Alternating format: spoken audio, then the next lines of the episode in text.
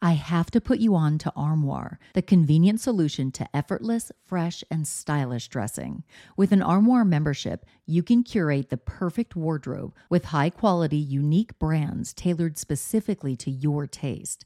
Simply take a 5-minute style quiz, select items from your personalized closet, then your chosen styles arrive at your doorstep in as little as 2 days. When it's time for a wardrobe refresh, just swap out your current pieces for new-to-you styles. I go from professional to the carpool pickup line, so I need a diverse wardrobe. With Armoire, I always have something fresh and on-trend for any occasion, without the clutter. I recently edited my wardrobe to staple pieces only because Armoire allows me to add new pieces monthly and return them just in time for me to do it all over again. And by renting, rather than constantly buying new clothes, I'm contributing to sustainability. Armoire is currently helping me through my chic era with all the high fashion and edgy options that I am loving. And the empowering aspect of supporting a women-founded and women-led business is so cool. With their personalized styling suggestions and diverse designer offerings, Armoire has helped me define and refine my personal style, even as trends evolve and my body changes. Whether it's a date night, a professional event, a formal affair, or just a trip to the grocery store, Armoire ensures that I am always dressed to impress effortlessly. Right now, my listeners can give Armoire a try and get up to 50% off their first month. That's up to $125 off. Just visit armoire.style/murderish. That's armoire.style, ARMOIRE.style/murderish to get up to 50% off your first month and never worry about what to wear again. Try Armoire today. This episode discusses thoughts of suicide. Please take care before listening. The opinions expressed in this episode do not necessarily reflect those of the Murderish podcast. Sensitive topics are discussed. Listener discretion is advised. September 4th, 2019 was a beautiful morning in the desert city of Victorville, California. Not unlike most mornings at that time of year, it was a crisp 62 degrees by 8 a.m., and the sun was shining in a near cloudless blue sky. For most residents in the neighborhood of the 13,000th block of Cabazon Court, it was just another morning, quiet and uneventful. Inside one residence, however, chaos was brewing, and it would soon spill out onto the street, shattering the peace and quiet with screams and gunfire. By 8:35 that morning, 26-year-old Meagan McCarthy, a San Bernardino County Sheriff's deputy, would be brutally beaten and shot at with her own gun. And the man who attacked her, 21-year-old Ari Young, would be shot 6 times by responding deputies. Surprisingly, Ari survived and went on to defend his actions in court. With much of the mayhem caught on video, the incident remained in headlines for years, the disturbing images scrutinized and reviewed on social media and television over and over, as tensions between law enforcement and the public rose across the nation. 4 years later, the case finally came to a close, with one of the most hotly debated verdicts in recent history. Was there a massive miscarriage of justice, or did the jury see something that others didn't and get the verdict right? In what appeared to be an open and shut case, everyone involved would be reminded that what appears on video isn't always what it seems. This is Jamie, and you're listening to Murderish. Join me as I walk you through the polarizing case involving Meagan McCarthy and Ari Young.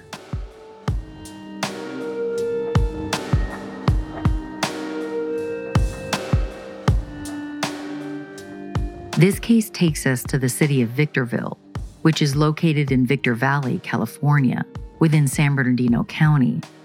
It sits on the western edge of the Mojave Desert, about 80 miles north of Los Angeles and 188 miles south of Las Vegas.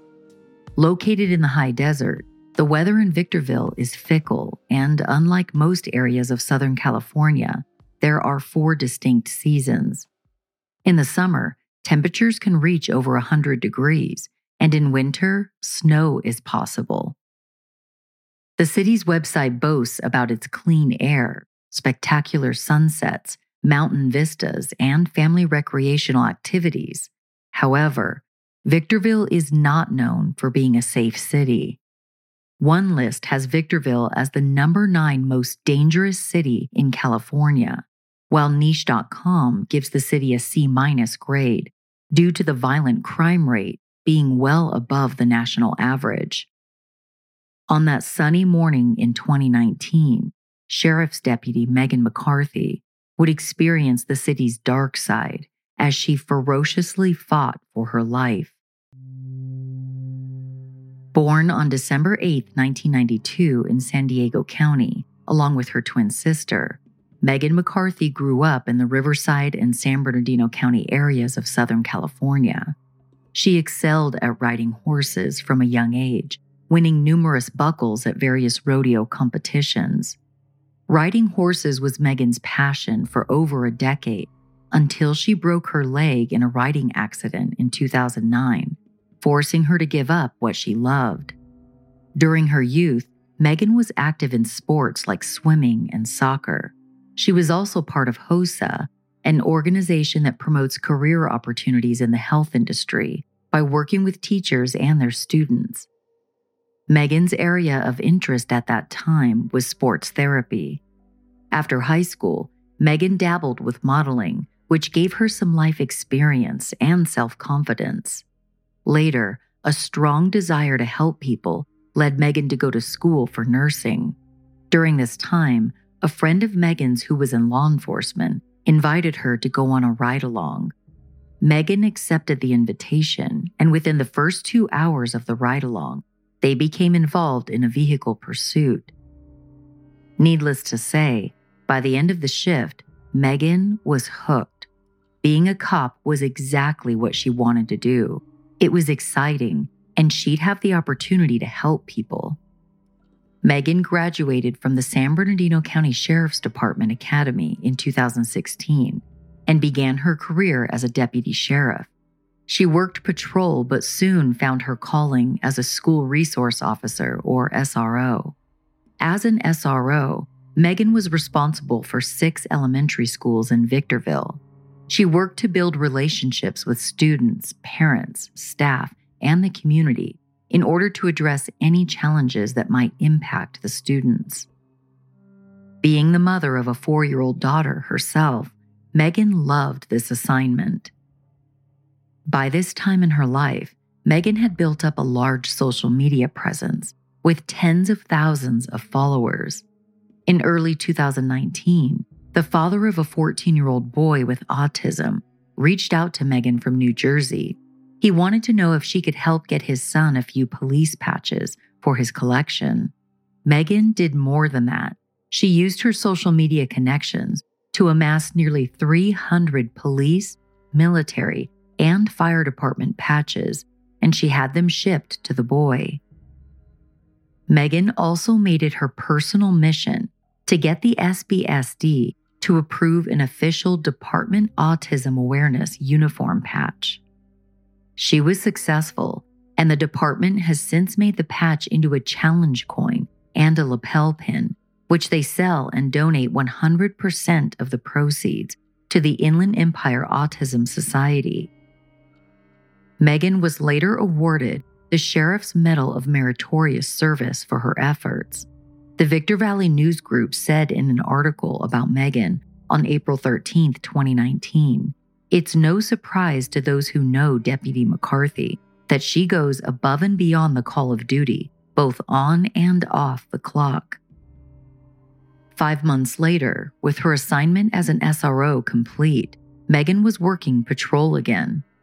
On the morning of September 4th, an hour or so into her shift, an unknown trouble call came out over her radio. Though the location of the call wasn't in her designated area, Meagan happened to be close to the address and she wanted to help. Meagan responded to the call, having no idea this decision would change her life forever.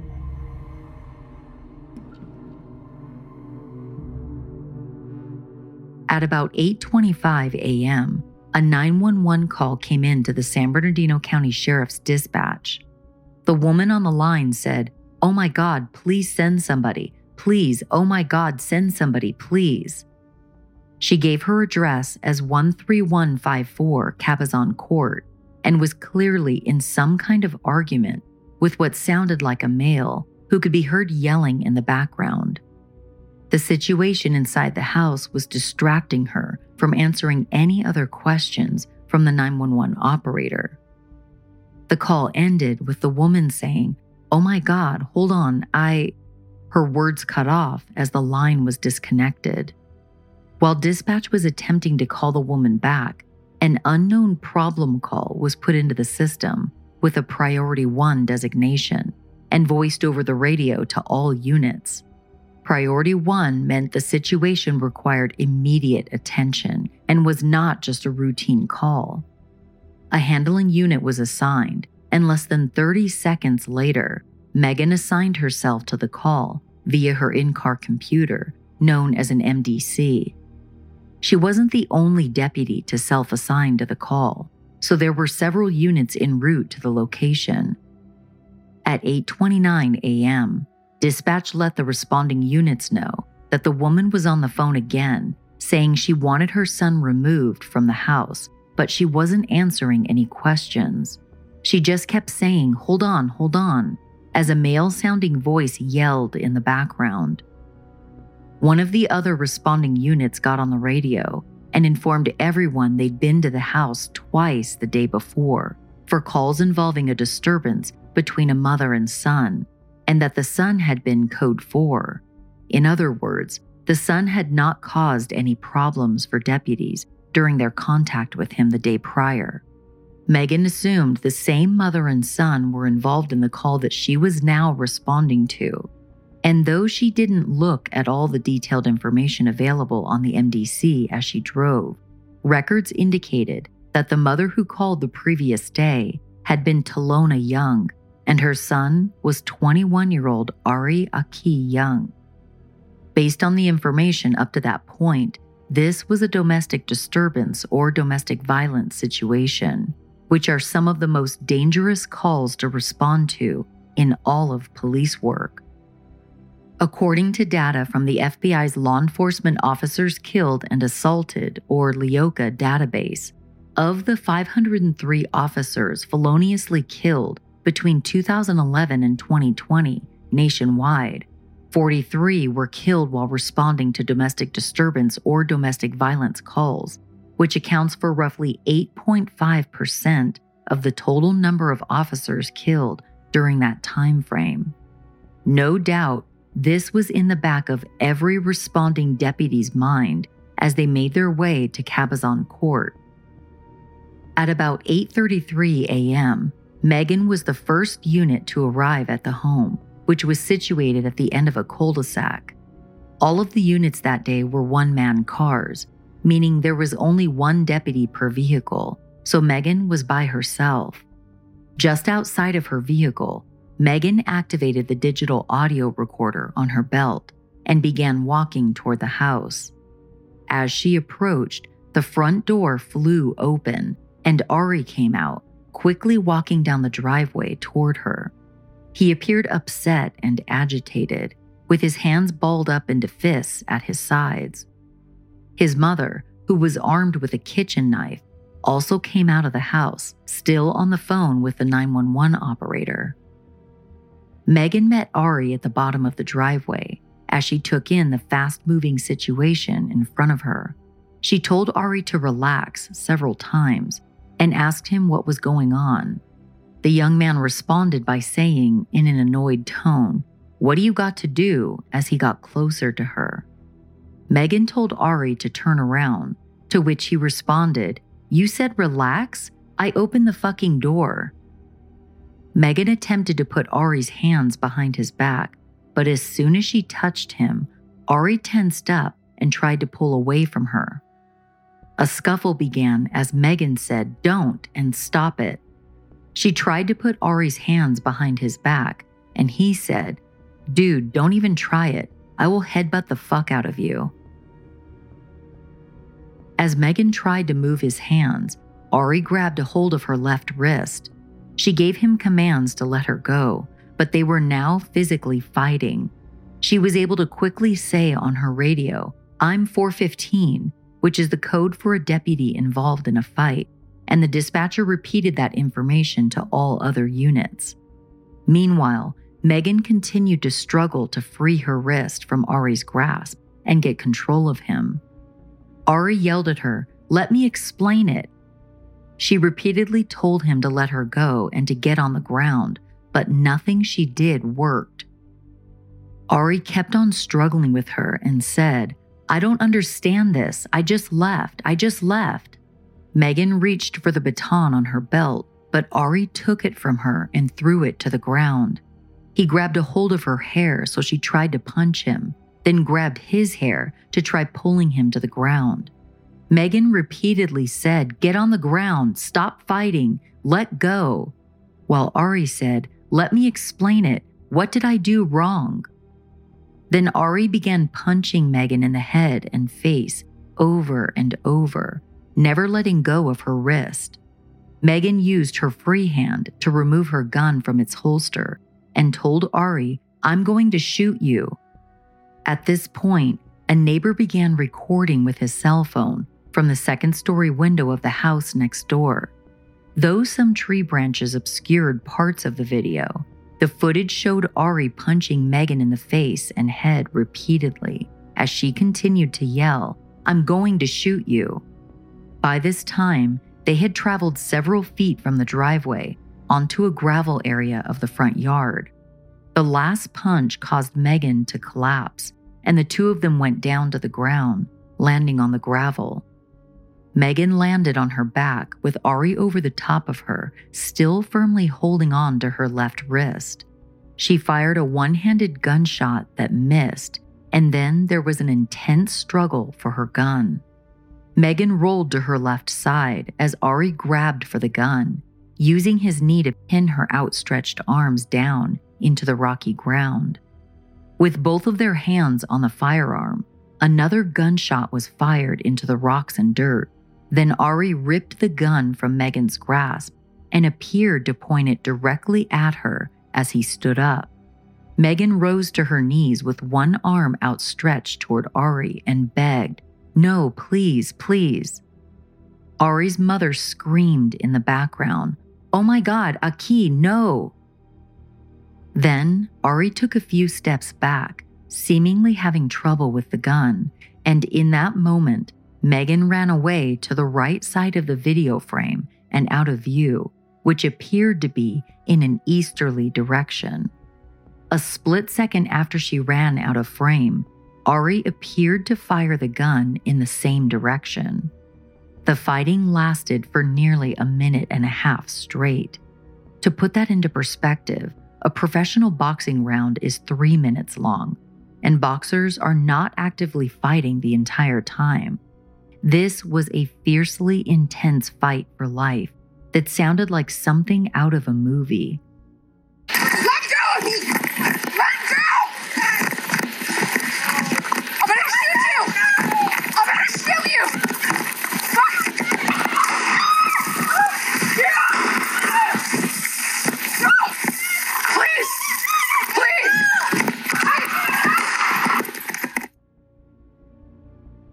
After firing the gun, Ari walked out into the street as 3 sheriff's units rounded the corner and drove toward him.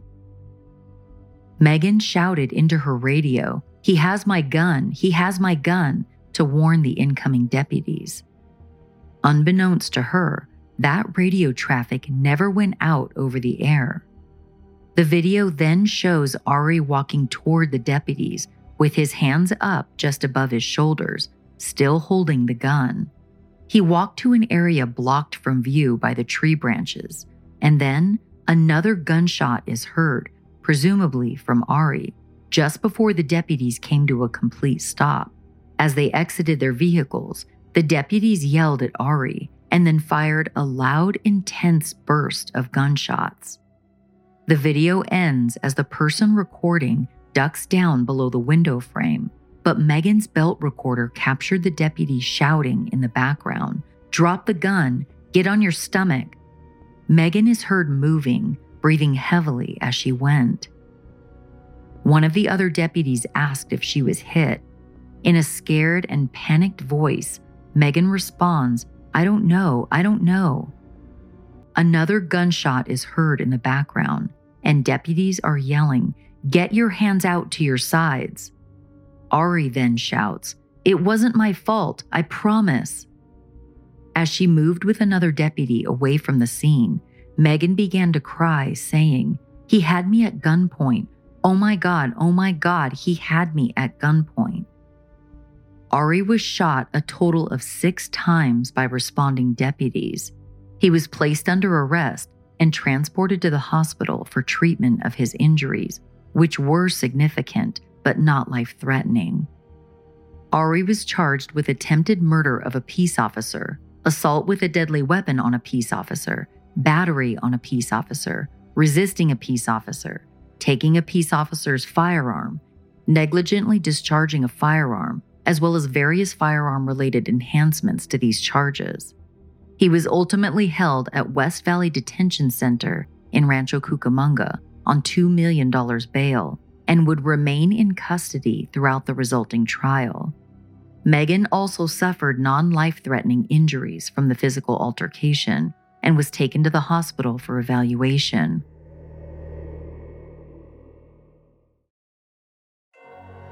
The holidays can be stressful enough, but Green Chef takes the work out of eating clean this season with nutritionist-approved recipes featuring fresh ingredients, not artificial.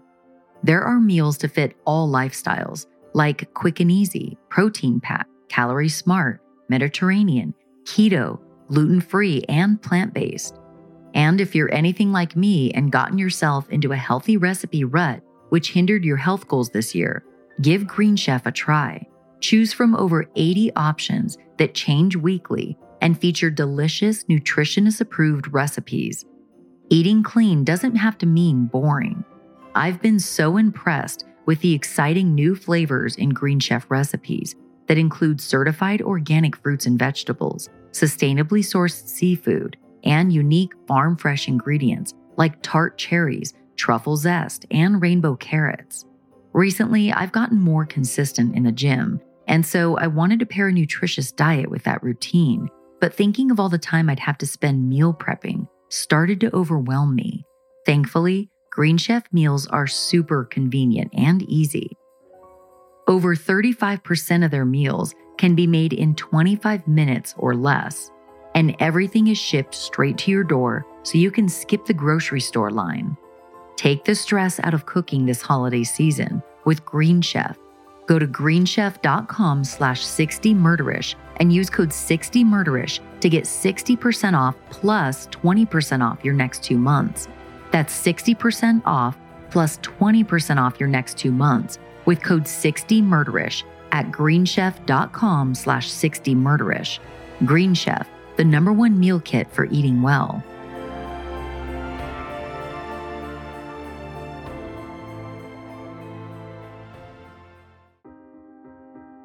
Ari Aki Young was born on January 21, 1998, in Frederick, Maryland, to Talona Young and Walter Williams. He has 2 older sisters, one 5 years older and the other 3 years older. Court records show that Ari's parents divorced in 2001 when he was only 3 years old. Talona's parents, Anthony and Cindy Young, helped to raise Ari and his sisters.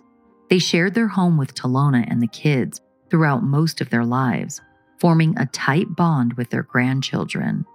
In 2005, Anthony and Cindy purchased a house in Hesperia, California, solely for Talona and their 3 grandchildren. The family lived there until 2012, when Talona moved to Cabazon Court with Ari and the younger of his 2 sisters. During that time, Talona was in a relationship with a man who was verbally and emotionally abusive toward the children, causing them severe distress. So much so that Ari attempted suicide when he was only 14 years old. Afterward, according to court records, Ari was placed on an involuntary psychiatric hold. For unknown reasons, Talona stopped allowing her kids to see or contact their grandparents, so Ari and his sister resorted to using their friends' phones to sneak calls to them. The problem persisted, so in October of 2012, Anthony and Cindy filed for court-ordered visitation of their grandkids. By 2014, Ari was struggling. His emotional well-being had declined, and he was in danger of not graduating from high school. And things were not going well at home either. When Ari was 16, he'd gotten into trouble for something, and when he questioned why, Talona's boyfriend began strangling Ari. He only let go after Talona stepped in, but Ari continued to question things. Aggravated, Talona started hitting her son on the head with a bamboo stick, causing injury to Ari's forehead. Ari fled to his bedroom and jumped out of his second-story window to run to a neighbor's house where he called his grandparents for help. After being released from the hospital, Ari moved back in with his grandparents. The following October, the court awarded temporary guardianship to Anthony and Cindy for obvious reasons. By all accounts, Ari was a loving and kind young man, even amid all the turmoil in his mother's home. But with his grandparents, he really began to flourish. His attitude at school and his grades improved. Ari came out of his shell and started to become more involved with student activities. He joined the French club and showed an interest in pursuing the aerospace industry. Things were going well for Ari. However, when he was about 17, he began to decline emotionally, even though he was in a loving home. Between 2017 and 2019, Ari became sullen and distant. He lost a lot of weight and his hygiene suffered. His clothing and hair became unkempt and disheveled, and in family photos, he was visibly unhappy and removed. Ari had bouts of violence, where he did things like tear up his grandparents' backyard, all indicative of mental health issues. It was during the height of this decline, after he turned 18, that Ari found himself interacting with his mother again, and ultimately, this was the state that he was in when he met Deputy Meagan McCarthy on the morning of September 4th, 2019.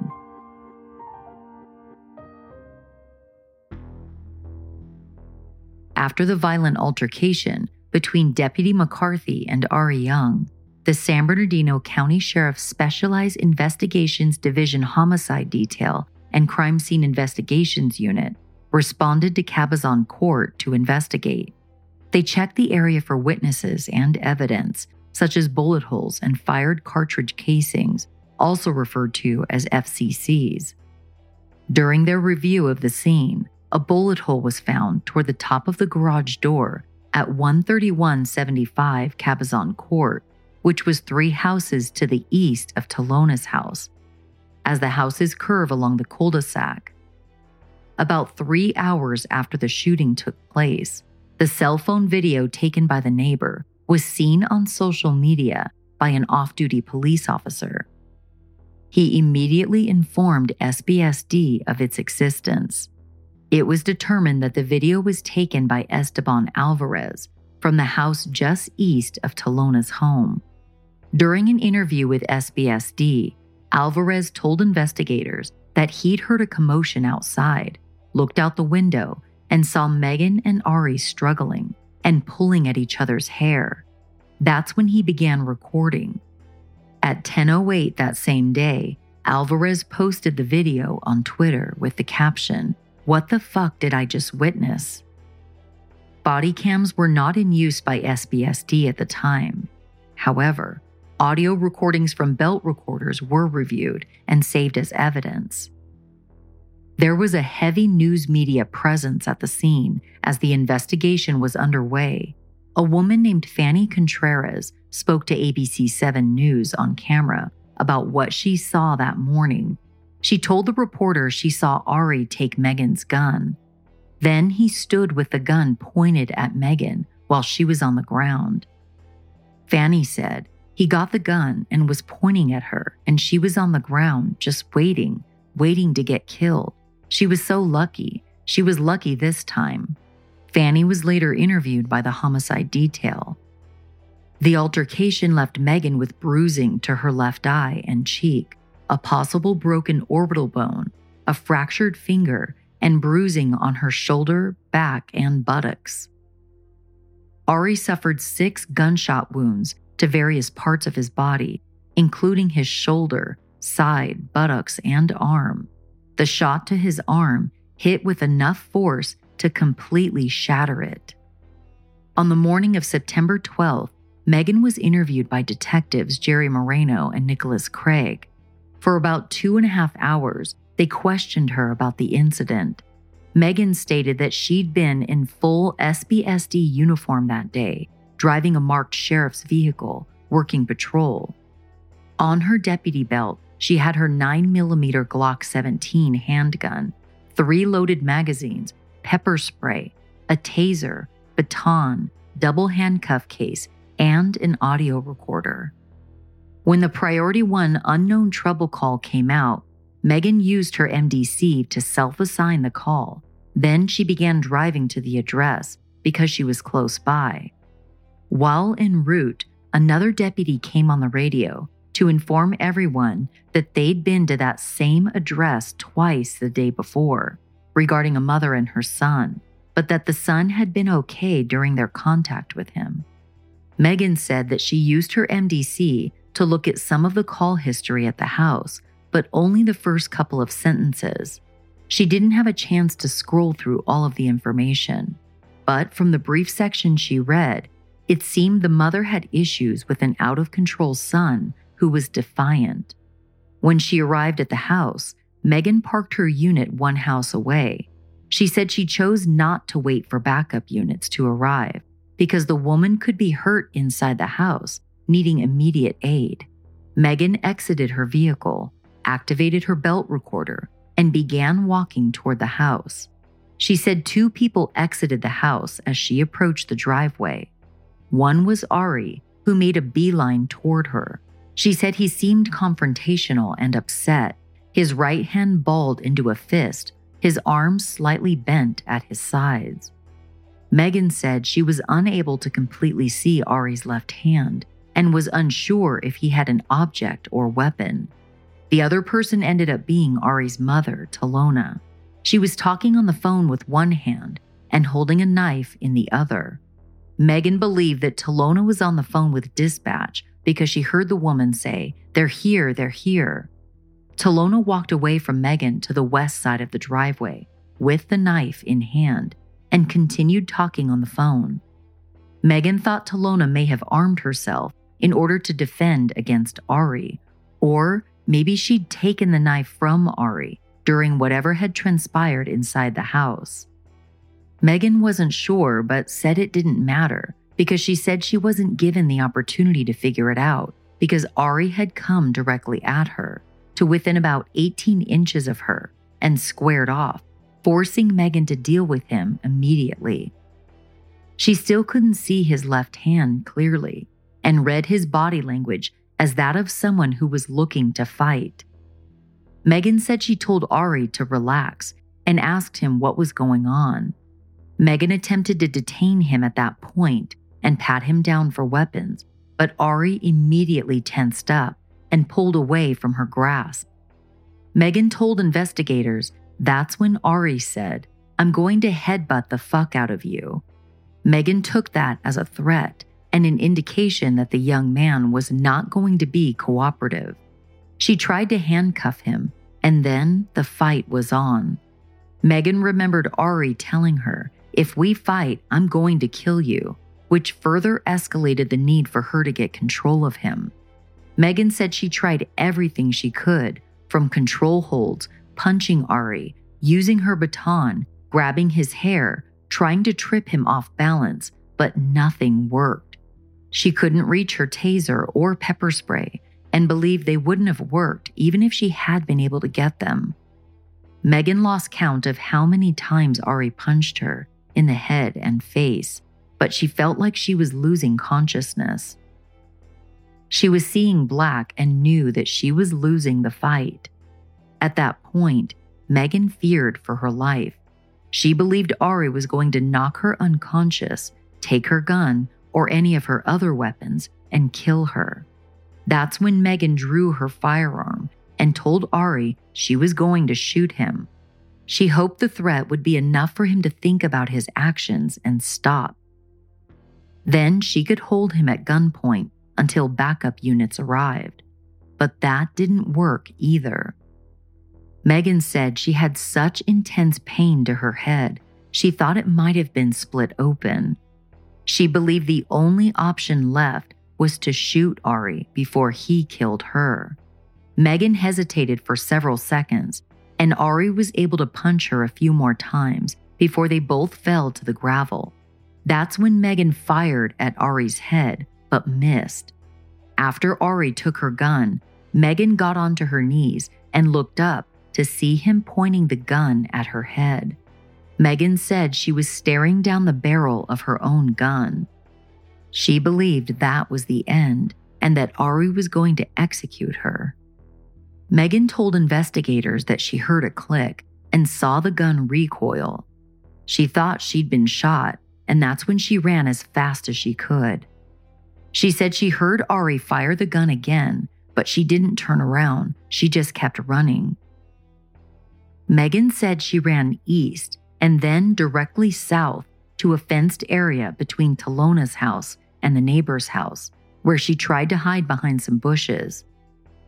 Once backup units arrived and she realized that she was in the line of fire, Meagan ran east past two houses and hid behind trash bins at the front of that house until Deputy Nicholas Collis came to check on her.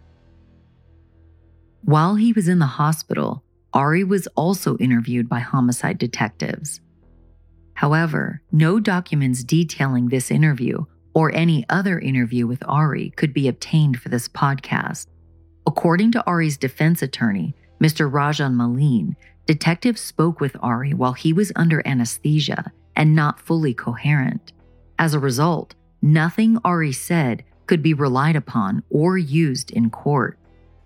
SBSD records showed that on September 3rd, the day before the shooting, Talona had called the sheriff's department at about 8:15 a.m. to report that she was in an argument with Ari and he was refusing to leave her home. Ari had threatened her with scissors, though the scissors were now in his backpack. Talona told dispatch that Ari was prescribed medications for being hyper, but he wasn't taking them, and that she had also kicked Ari out the previous night after a different argument. At about 9:40 a.m., Talona called SBSD to let them know that she didn't need them anymore because Ari had left the house. But by 11:25 a.m., Ari was back, so Talona called for help again. This time, Ari was outside talking to himself and yelling. Talona admitted that Ari did have suspected psychological issues, though he hadn't been diagnosed. That said, Ari's defense team indicated later that Ari did have a mental health-related diagnosis. However, it's unclear what that diagnosis was. Several deputies responded to Talona's house, at which time she communicated that she did not want her son living there anymore, and Ari only wanted to get a suitcase from the house before leaving. Deputies found that no crime had been committed, and Ari agreed to leave the area. Deputies also noted that Ari did not meet the criteria to be placed on a psychological hold. In California, the criteria for a 5150 hold is that, as a result of a mental health disorder, the person is either a danger to self, a danger to others, or gravely disabled. On the day of the shooting, Deputy Starson Finsel was in the back of the ambulance with Ari as personnel tried to gather information about him. Finsel's belt recording captured the conversation between Ari and an EMT. Finsel knew Ari's full name from memory because he'd been one of the deputies who responded to the house the day before the shooting. He also remembered that Ari had psych-related medical issues and took psych medications, including Zyprexa. According to the Cleveland Clinic, Zyprexa is an antipsychotic medication that can treat several mental health conditions, such as schizophrenia and bipolar disorder. A crime report dated September 26, written by Detective Nicholas Craig, detailed the shooting and the evidence found at the scene. On page 15, there's a reference to the bullet that Ari fired as Meagan ran away from him. The bullet hit the top middle area of a garage door 3 houses east of Talona's home. Based on the FCC's collected, the cell phone video, and the hole in the garage door, the report indicated that the estimated trajectory of the bullet was a northeasterly direction from where Ari stood when he fired. The direction of the bullet would become very important during the resulting trial. On October 8th, Meagan's firearm was tested by criminalist Christy Bonner at the SBSD Scientific Investigations Division. The lab report indicated that the Glock 17 pistol was examined and test-fired, and that it fired without malfunction. So you finally started that online business, and boom, your TikTok went viral. The next day, customers are rushing to your store. But do you have a point-of-sale system that you can trust? Or is it a real POS? Save yourself the trouble. You need Shopify for retail. Shopify POS is like your retail store's superhero hub. It does it all, from taking payments to keeping track of what you've got in stock. With Shopify, you get this mega selling sidekick that seamlessly brings together your in-person and your online sales. You can see every sale you make all in one spot and know exactly what's available to sell. Plus, it's not just about sales. Shopify helps you connect with customers, whether they're standing in line or scrolling online. They've got tools that make it easy to bring people into your store, whether it's through TikTok, Instagram, or wherever your customers are. Get hardware that's built for success. Whether you want to take payments on your phone, turn your tablet into a sales machine, or roll with Shopify's POS Go mobile gadget for a tried and true solution, you've got options. And when you need help, Shopify's top-notch support team is right there, winning awards for helping folks like you succeed. Do retail the right way with Shopify. Sign up for a $1 per month trial period at shopify.com/murderish, all lowercase. Go to shopify.com/murderish to take your retail business to the next level today. Shopify.com/murderish.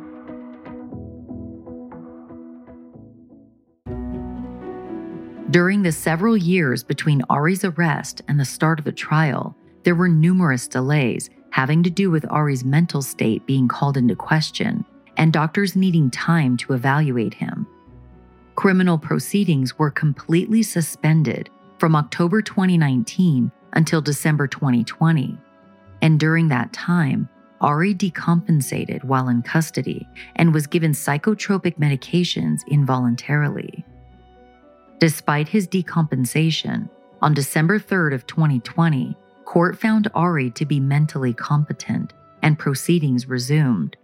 On March 8th of 2021, Ari pleaded not guilty to all charges.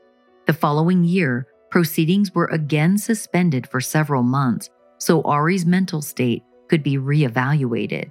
During that time, Ari was seen by at least 3 psychological doctors, and he retained Rajan Maleen as his defense attorney. Maleen had previously worked a notable case involving the McStay family, who went missing in February of 2010. The family of 4 were found 3 years later, buried in a California desert. The case made headlines around the country, given that an entire family had vanished. Mr. Maleen's client, 62-year-old Charles Chase Merritt, was found guilty of the quadruple murder in June of 2019, 9 years after the family went missing. On July 8th, the court again found Ari Young to be mentally competent, and proceedings resumed. At that time, Mr. Maleen also changed Ari's plea to all charges from not guilty to not guilty and not guilty by reason of insanity.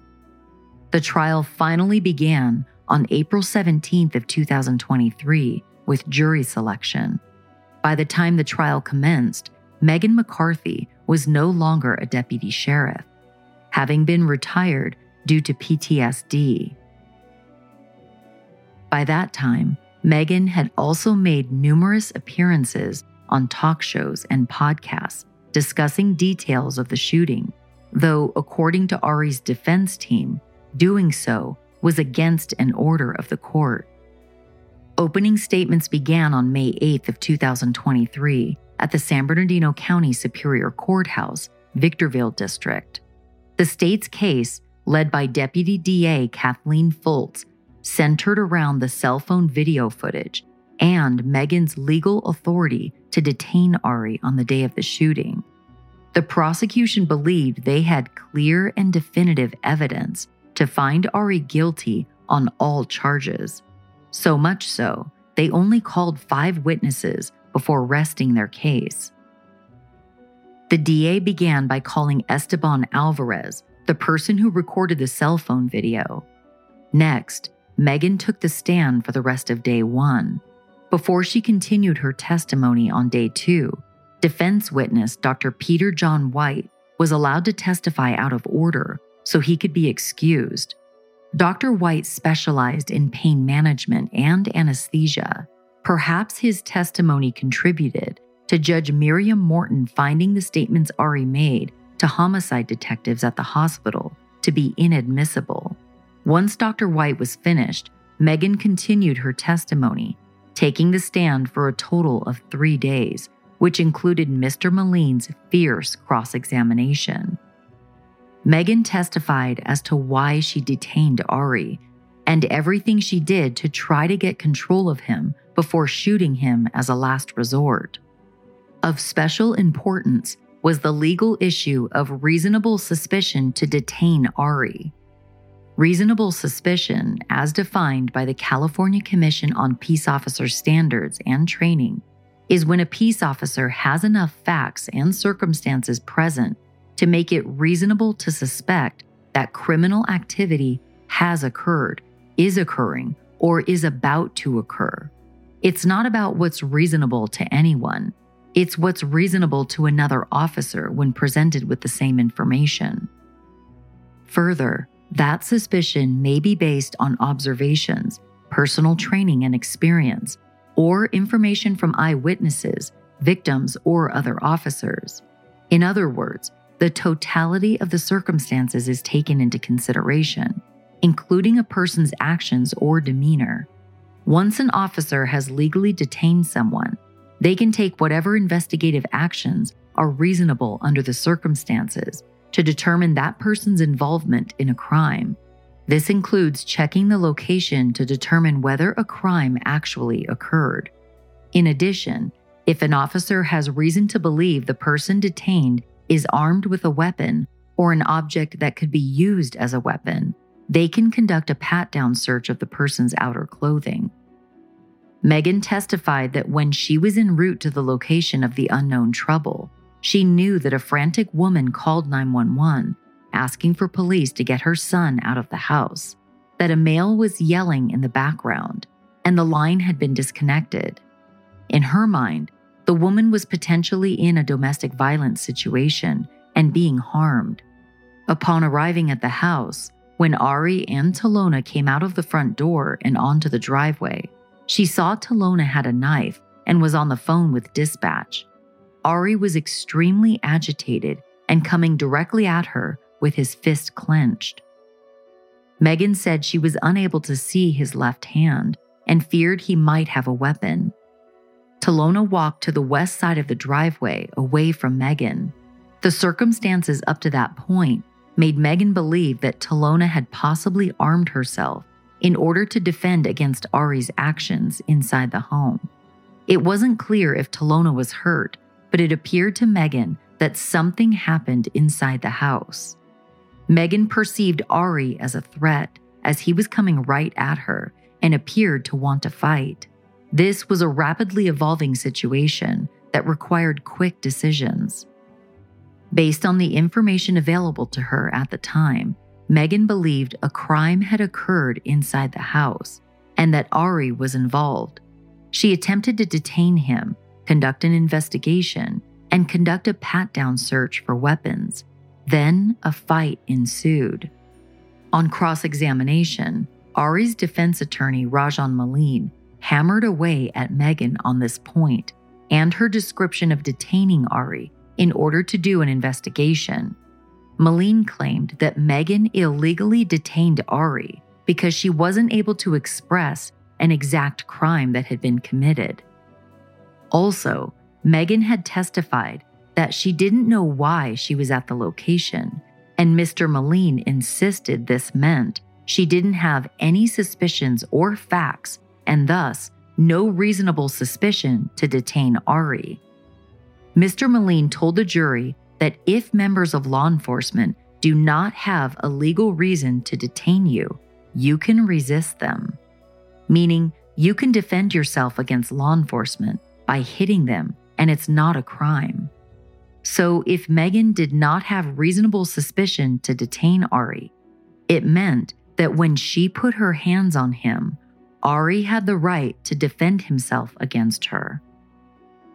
And as the fight went on, he was defending himself against her baton and against her gun. He was fighting for his life, too. Mr. Maleen questioned why Meagan did not wait for backup before approaching the house. He insinuated that Meagan had preconceived notions about who Ari was based on his mixed race, being a person of color, so she rushed to put hands on him. And this is why she was scared of him, not because he ever intended to harm her. At one point, Mr. Maleen asked Meagan if she thought that Ari didn't take her seriously because of the fake eyelashes she wore. The cross-examination was so intense that Meagan had a panic attack on the stand, but was accused of being dramatic. The courtroom was cleared and a recess was taken so she could recover.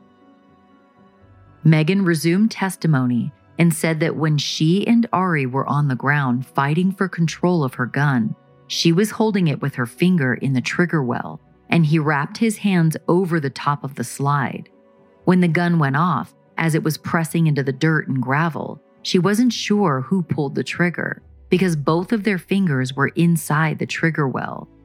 Ari ripped the gun out of her hands and took a few steps back while pointing it directly at her. Meagan said that Ari then pulled the trigger and that she heard a click and saw the gun jerk, but no shot was fired because the gun malfunctioned. Ms. Foltz played the video for the jury in order to point these things out. Meagan's gun was equipped with a flashlight attached underneath the barrel. When turned on, it illuminated the area directly in front of the barrel of the gun. The flashlight was turned on during the struggle, right before Ari ripped the gun from Meagan's hand. So even though the tree branches obscure the gun when Ari stands up, the flashlight can be seen shining through, allowing viewers to see the gun being pointed directly at Meagan. Ms. Foltz also pointed out the jerking motion of the gun in Ari's hands, corroborating Meagan's testimony. The next images shown on the video were of Ari manually racking the slide of the gun as Meagan ran away, and then firing the gun in what appeared to be her direction. It was explained that Ari had to manually pull the slide back in order to clear the malfunction or eject the FCC that was stuck in the chamber. Once he did that, he was able to fire a gunshot. Meagan testified that when she ran away, she first ran east, just as it appeared on the video, but quickly changed her direction and ran south to hide behind a bush in a small area between Talona's house and the next house. On cross-examination, Mr. Maleen addressed the click that Meagan said she heard. He pointed out that there is no click heard on the video or on her belt recording, other than the click as Ari manually racks the slide. He described the different malfunctions a semi-automatic pistol might have, noting that none of them would make a clicking sound when the trigger was pulled.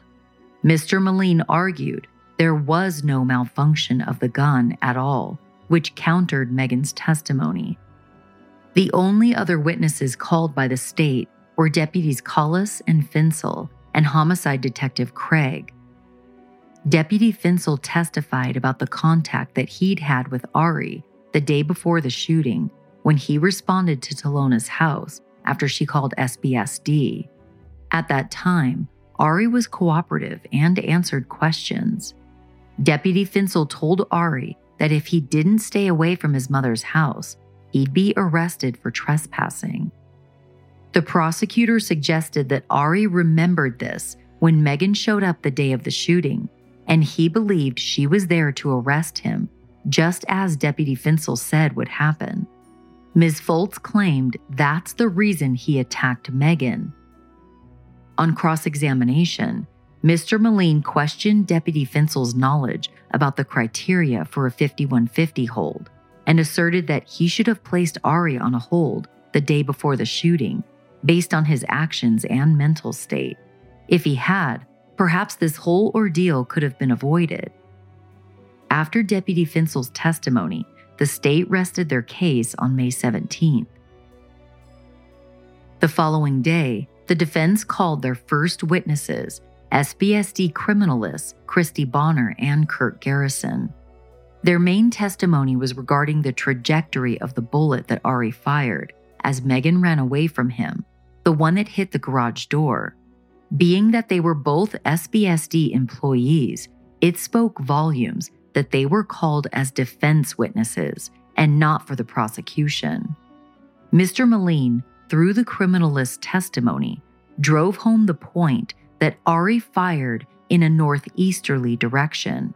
Then he reminded the court of Meagan's own testimony that she ran south to hide behind a bush. Mr. Maleen made the argument that Ari could not have been trying to shoot Meagan if he fired in a different direction. Christy Bonner also testified that Meagan's gun fired without malfunction in every test she performed. Christy acknowledged on cross-examination that her testing only measured the gun's performance during the testing, not how it performed on September 4th, 2019. None of the tests she conducted could speak to how the gun functioned the day of the shooting. Christy also explained under cross-examination about anticipated recoil, which is the jerking motion a shooter can make when anticipating the blast from a gun as the trigger is pulled. It was the state's contention that Ari pulled the trigger while aiming the gun at Meagan's head, anticipated the recoil, and jerked the gun as seen on the video. On May 23rd, somewhat surprisingly, the state offered Ari a plea bargain, 16 years in state prison in exchange for a guilty plea. Ari rejected the deal, and later that day, the defense successfully argued for the dismissal of one of the two firearm enhancements on counts 1 and 2, attempted murder and assault with a firearm on a peace officer. In both counts, the dismissed enhancements dealt with discharge of a firearm during the commission of a felony. The defense won the argument based on the trajectory testimony. The court ruled there was insufficient evidence. Without being able to argue that Ari fired the gun at Meagan, counts 1 and 2 were now only about whether or not the state could prove that Ari aimed the gun at Meagan while she was on the ground and pulled the trigger, and her murder prevented only by the gun malfunction. The defense called forensic consultant and crime scene reconstructionist Randolph Beasley to testify. Beasley also happened to be a retired SBSD forensic examiner. His opinions about the video and the location of the casings found at the crime scene were used to support the defense's claim that Ari was not trying to shoot Meagan and that there was no malfunction of the gun. On cross-examination, Ms. Foltz asked about the jerking motion the gun makes while in Ari's hands as he's pointing it at Meagan. Mr. Beasley acknowledged that Ari did make a jerking motion with the gun and that something was going on there, though it was hard to tell what. It was his opinion that most likely Ari was trying to clear the gun and was having difficulty. The defense rested their case on May 24, 2023. Closing arguments took place the next day. Ms. Foltz told the jury that Ari was legally detained, therefore, he had no right to resist and no right to self-defense. She said Ari was confrontational from the moment Meagan arrived on scene and that he intended to kill Meagan, but the gun didn't go off, but that is still intent to kill. Ms. Foltz said the gun malfunction was possibly caused by debris from the dirt and gravel area getting into the gun while it was on the ground, or maybe by Ari having his hand over the top of the gun didn't allow the FCC to eject fully from the weapon. Whatever the reason, the prosecutor said a malfunction happened, and she claimed it can be seen on the video. Ms. Foltz said Meagan testified to hearing a click and then saw the jerking motion of the gun. Christy Bonner testified about the anticipated recoil, the jerking of the gun when the trigger is pulled in anticipation of the gun going off. The prosecutor told the jury the anticipated recoil happened only because Ari pulled the trigger and expected the gun to go off, and he pulled the trigger because he intended to kill. The defense used closing arguments to tell the jury there was no legal justification for detaining Ari, which meant he had every right to defend himself against Meagan's illegal actions, even hitting her repeatedly and taking her gun. It may have looked very bad on video, but Ari didn't do anything wrong. Mr. Maleen reiterated that Meagan didn't even know why she was at the location. She detained Ari solely to conduct an investigation without any other articulable facts or suspicions to warrant a detention. That meant everything that happened after Meagan touched Ari was not a crime on his part, so he couldn't be found guilty on those counts. Mr. Maleen also argued that Ari had no intention of hurting anyone, as evidenced by him throwing aside Meagan's baton instead of hitting her with it, and by shooting the gun in a different direction from where Meagan was. Mr. Maleen pointed out that Ari obviously punched Meagan because she was trying to whack him with her baton, not because he wanted to hurt her. Maleen said that what was seen on video was most likely not a malfunction and that there was no clicking sound. He reminded the jury that there was no malfunction of the gun when it was tested by Christy Bonner. He asserted that Ari did not pull the trigger, so there was no attempted murder. In fact, Ari never even pointed the gun at Meagan. Mr. Maleen told the jury that Meagan lied about staring down the barrel of her own gun and lied about hearing a click, so nothing else she said could be believed. The only thing Ari did wrong was fire a gunshot into the garage door and a shot into the air when responding units arrived. He was guilty of negligent discharge of a firearm and nothing more. The jury began deliberations the following day on May 26th.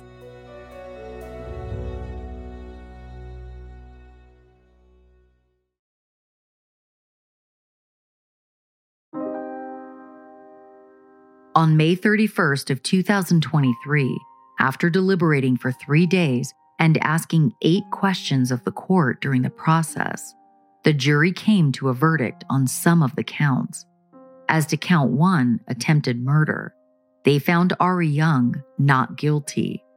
As to count 2, assault with a firearm on a peace officer, they found him not guilty. This meant the remaining firearm enhancements on those 2 counts were stricken. Essentially, the jury found there was not enough evidence to prove that Ari pulled the trigger or that he pointed the gun at Meagan. As to count 5, discharge of a firearm with gross negligence, Ari was found guilty. After the verdicts, Mr. Maleen removed the not guilty by insanity part of Ari's plea. He had successfully defended his client without having to bring Ari's mental diagnosis into play.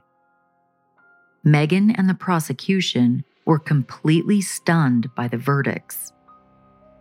The next day, the court found that the jury were deadlocked on the remaining charges and declared a mistrial.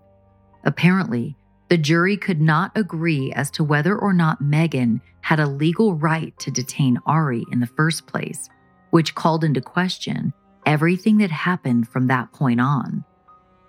On June 28th, the defense filed a motion to dismiss the remaining counts in the interest of justice.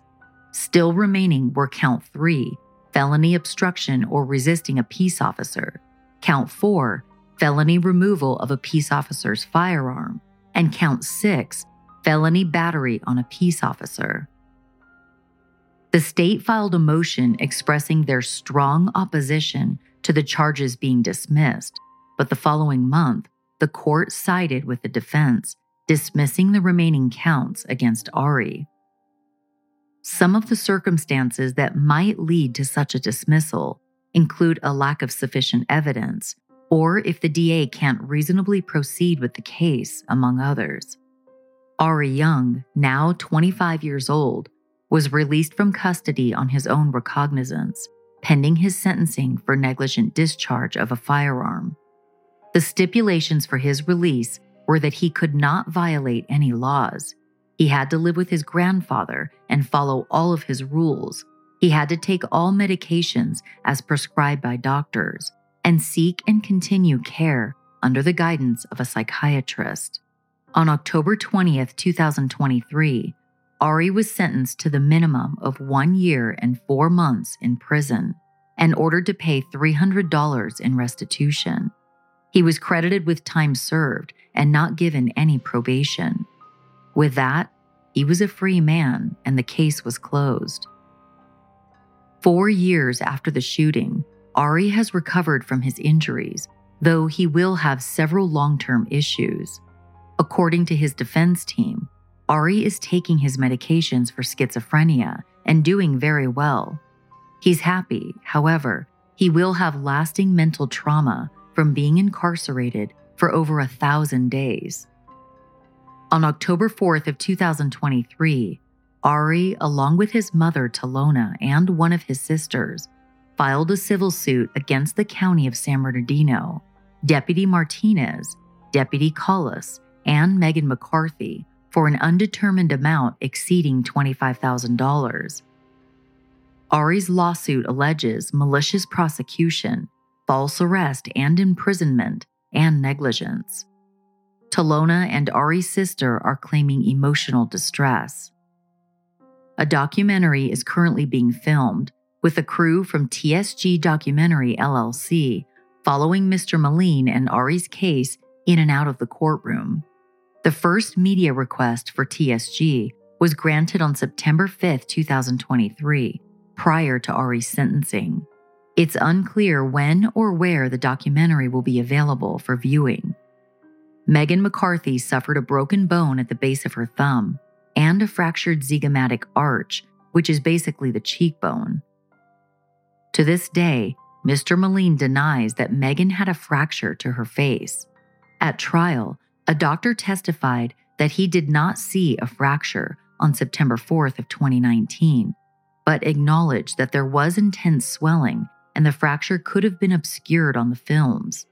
Meagan still deals with pain due to her femoral nerve being trapped in her hip, which can cause problems with walking and requires physical therapy. In March of 2022, Meagan was medically retired from SBSD due to PTSD.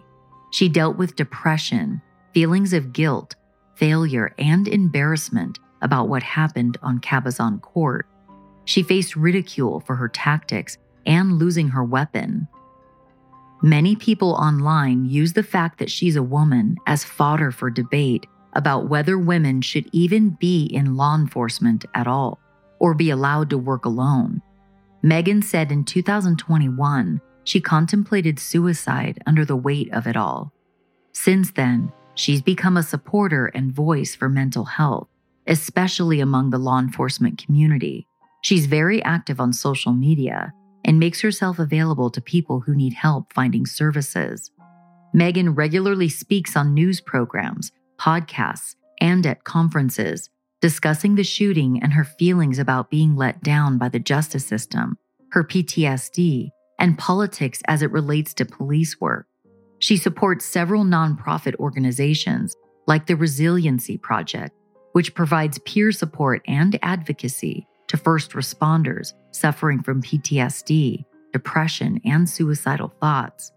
Meagan also received an award from Crime Survivors, another nonprofit, during their 20-year celebration gala in November of 2023. From day one, the video footage of what happened on Cabazon Court caused both outrage at the sheer brutality of the attack and debate about police in general in this country. It was immediately the subject of national news.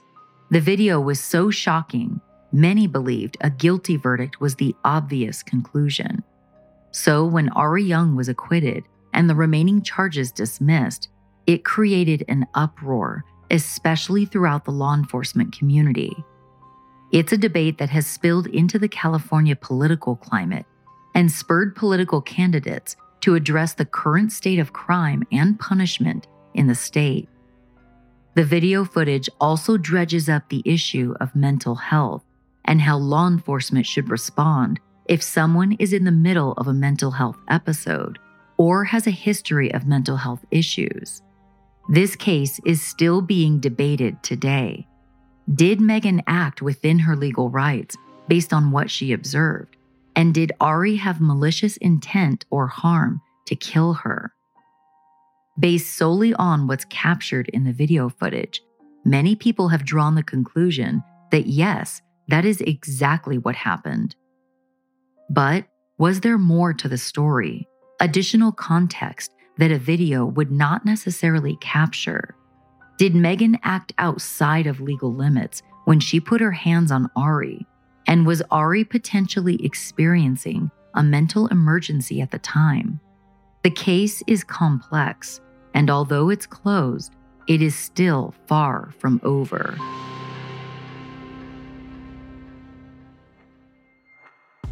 Thanks for joining me on this episode of Murderish. You may have noticed that my voice sounds a little off. I'm still recovering from being sick a couple weeks ago, and my voice is still trying to get there, so I apologize if it sounded off during this episode. I want you to share your thoughts about this controversial case with me on Instagram or TikTok. I'm at JamiOnAir on both platforms. That's JAMI on air. You guys, I'm co-hosting a live meetup on February 24th, 2024 with my good friends Aaron and Justin, hosts of the Generation Y podcast. The free meetup is taking place in North Hollywood at the Idle Hour Bar on Saturday, February 24th, 2024. Aaron, Justin, and I will be there for a casual hangout with friends and fans of our podcast. Mark your calendars for February 24th, 2024, and join us in Los Angeles for a casual and fun evening. Go to murderish.com or Instagram at JamiOnAir for more event details. I hope to see you there. If you enjoy Murderish, do me the biggest favor and leave a positive rating and review in Apple Podcasts or wherever you're listening now. Make sure you're following me on Instagram and TikTok at JamiOnAir, because I recently started a true crime TV club called Serial Streamers, which is just like a book club, only it's a club for people who binge true crime documentaries. If you want to join the Serial Streamers TV club, all you have to do is follow me on Instagram at JamiOnAir and watch for videos about the latest TV series we're watching together. So you can join us in the comments and share your thoughts, your theories, your hot takes, all of it on each series that we're watching together. That's JamiOnAir on Instagram and YouTube. If you want ad-free episodes of Murderish, sign up for Murderish Behind the Mic on Patreon or at murderish.com and start enjoying ad-free episodes right away. This episode was researched and written by Gina Mazzolini. Visit Murderish.com for a list of sources used for this episode. And remember, listening to this podcast doesn't make you a murderer. It just means you're murder-ish.